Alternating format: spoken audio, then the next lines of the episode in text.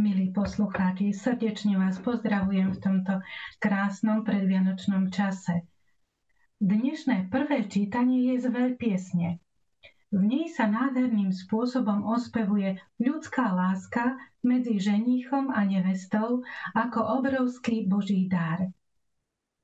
Zvolený úryvok popisuje návrat ženícha domov po tom, čo dlho hľadal dobrú pastvu pre, sto, pre svoje stáda. Nevesta sa v ňom raduje, keď uvidí svojho milého a jej radosť je taká veľká, že ani najkrajšie obrazy rozkvitnutej jary nedokážu popísať jej vnútorné pohnutie z návratu miláčika. V tradícii cirkvy sa obraz ženícha a nevesty vždy chápal ako symbol obnoveného vzťahu medzi Bohom a jeho ľudom. Tým snúbencom z piesne piesní je v skutočnosti sám Boh a snúbenicou je církev. Pana Mária je prvotina a vzor cirkvy, ktorá sa tiež s radosťou ponáhľa v ústrety Kristovi, nielen ako k svojmu synovi, ale zároveň i k svojmu božskému snúbencovi, čo platí pre každého z nás.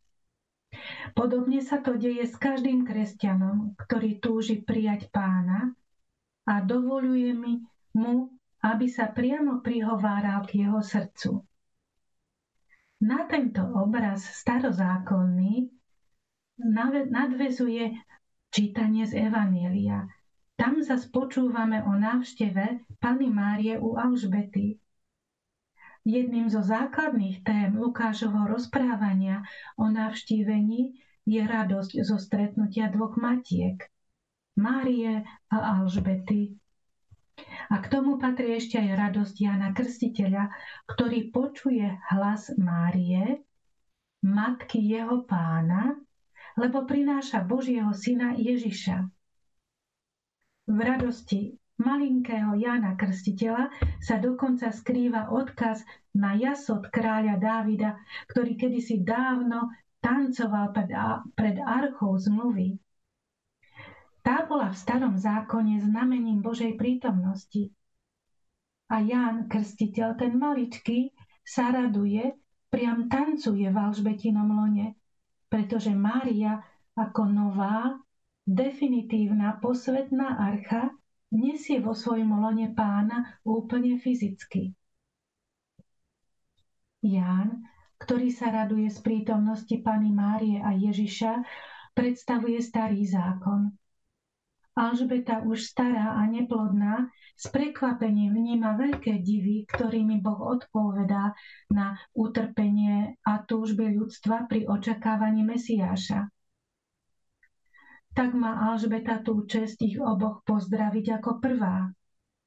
Lebo pri tomto stretnutí s Máriou poznáva, že bez toho, aby si to uvedomovala, vlastne čakala ešte viac na jej, Márino dieťa, ako na to svoje. Alžbeta nám dosvedčuje, že Boží syn, ktorý sa stal človekom, je zdrojom radosti, pretože prináša dar seba a povoláva každého človeka stať sa Božím synom či dcérou. Mária s jednoduchosťou príjima od Alžbety pozdrav, ktorom je označená ako blahoslavená, pretože uverila v toto Božie zasľúbenie. A dáva ľudstvo Božieho syna a zároveň nás učí, ako aj my máme v sile viery odpovedať na Božiu ponuku s vierou a pokorou, čo dosvedčujú aj slová písma, sliado na svoju nepatrnú služobnicu. Na Márii sa tak naplní Boží program vyhlásený prorokom Micheášom, podľa ktorého pán začína svoje dielo prostredníctvom tých najmenších. Uvažujme o tomto Božom slove ešte pozornejšie. Blahoslavenstvo viery, taký malý chválospev, ktorým si Alžbeta uctila Máriu, nás v tejto vrcholiacej adventnej dobe vedie k tomu, aby sme aj my premýšľali o svojej vlastnej viere. Marínu vieru charakterizuje také prilnutie, zrastenie s Božími zasľúbeniami. Ona si je istá vo viere, že Boh chce a môže dodržať dané slovo. Božie tajomstvo je aj pre ňu zatiaľ ešte skryté v tom dieťati, ktoré má pod srdcom, ktoré sa ako všetky ostatné deti ukrýva v jej materskom lone. Ona však uverila a preto sa, hoci stále ešte v takom duchovnom prítmi, môže z kroka na krok presvedčiť, že Boh vedie svoj plán ku zdarnému naplneniu. Podobne to platí i pre nás. Ak neveríme, nikdy nezakúsime, že Boží dar sa môže tajomným spôsobom prejaviť aj v našom živote. Naopak, ak mu uveríme, Božie dary budeme vidieť i my. Mária prejavuje svoju vieru tiež aj tým, že ide navštíviť Alžbetu. Bežne sa uvádza, že motivom tejto cesty je Márina starosť o tetu, ktorá bude isto potrebovať jej pomoc. No zrejme boli so Zachariášom ako členom významnej kňazskej triedy majetnejší a tak zaiste neboli odkázaní na pomoc mladého dievčaťa. Preto nesmieme zabudnúť, že cieľom tejto Márinej cesty môže byť aj jej túžba kontemplovať, teda srdcom vnímať to, čo Boh koná v druhých ľuďoch. Takýto postoj žasnutia nad Božou činnosťou si môžeme, aby sme si mali osvojiť aj my, aby sme sa učili objavovať, ako a čo Boh spôsobuje v živote našich blížnych. Nie pre nejaký luxus alebo zvedavosť, ale pre oživovanie sily našej viery. Dnes nás teda Mária s Alžbetou učia vzájomnému zdieľaniu o tom, čo aj v našom živote spôsobuje Boh. Dokonca nás učia i štýlu zdieľania. Ani jedna z oboch matiek nehovorí o sebe, ale hovoria o svojich deťoch o ich poslaní a o tom, čo s nimi a v nich vykonal pán. Vrcholom tohto ich krásneho stretnutia a zdieľania je Márín chválospev Magnifikat. Mária, Márína viera nás napáda, aby sme aj my zaujali postoj pánových chudobných. To znamená pokorných a obyčajných ľudí, ktorí dôverujú Bohu a hlásajú jeho veľké skutky.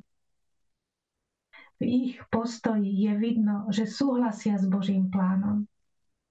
Takto čítame aj v slovách žalmu, ktoré autor listu Židom vkladá do Ježišových úst. Hľa, tu som, aby som plnil Tvoju vôľu, Bože. Modlíme sa. Prichádzaš mi naproti, Pane, a dávaš mi milosť, že ťa môžem poznať. Tvoja církev ťa prináša i mne, podobne ako ťa niesla tvoja matka, aby si ma navštívil a prebudil v mojom vnútri vieru. Vďaka ti, Pane.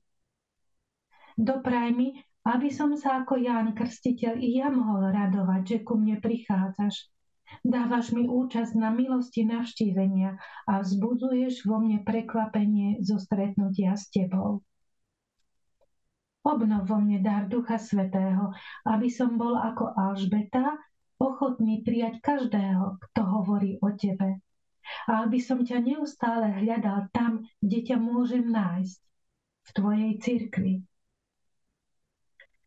Tvoje navštívenie, Pani Ježišu, premieňa môj život na stretnutie, pri ktorom ku mne neustále hovorí Boh Otec. Ako v Márii, ktorá ťa nosila vo svojom lone a z ktorej si sa narodil, obnov prosím svoje vtelenie i v mo- vo mne, v mojom živote. Pretváraj ma stále viac na svoju podobu a rozvíjaj vo mne dar Božieho synovstva, Božieho cerstva. S Máriou aj moja duša velebí teba. A keď sa pripravujem osláviť Tvoje narodenie, tak ťa prosím, aby sme aj my mohli spoznať seba v týchto Máriných slovách. A tak, ako ona, hlásali svetu, aj tomu maličkému svetu našej malej rodine, veľké divy, ktoré Boh Otec neustále pôsobí v živote svojich nepatrných.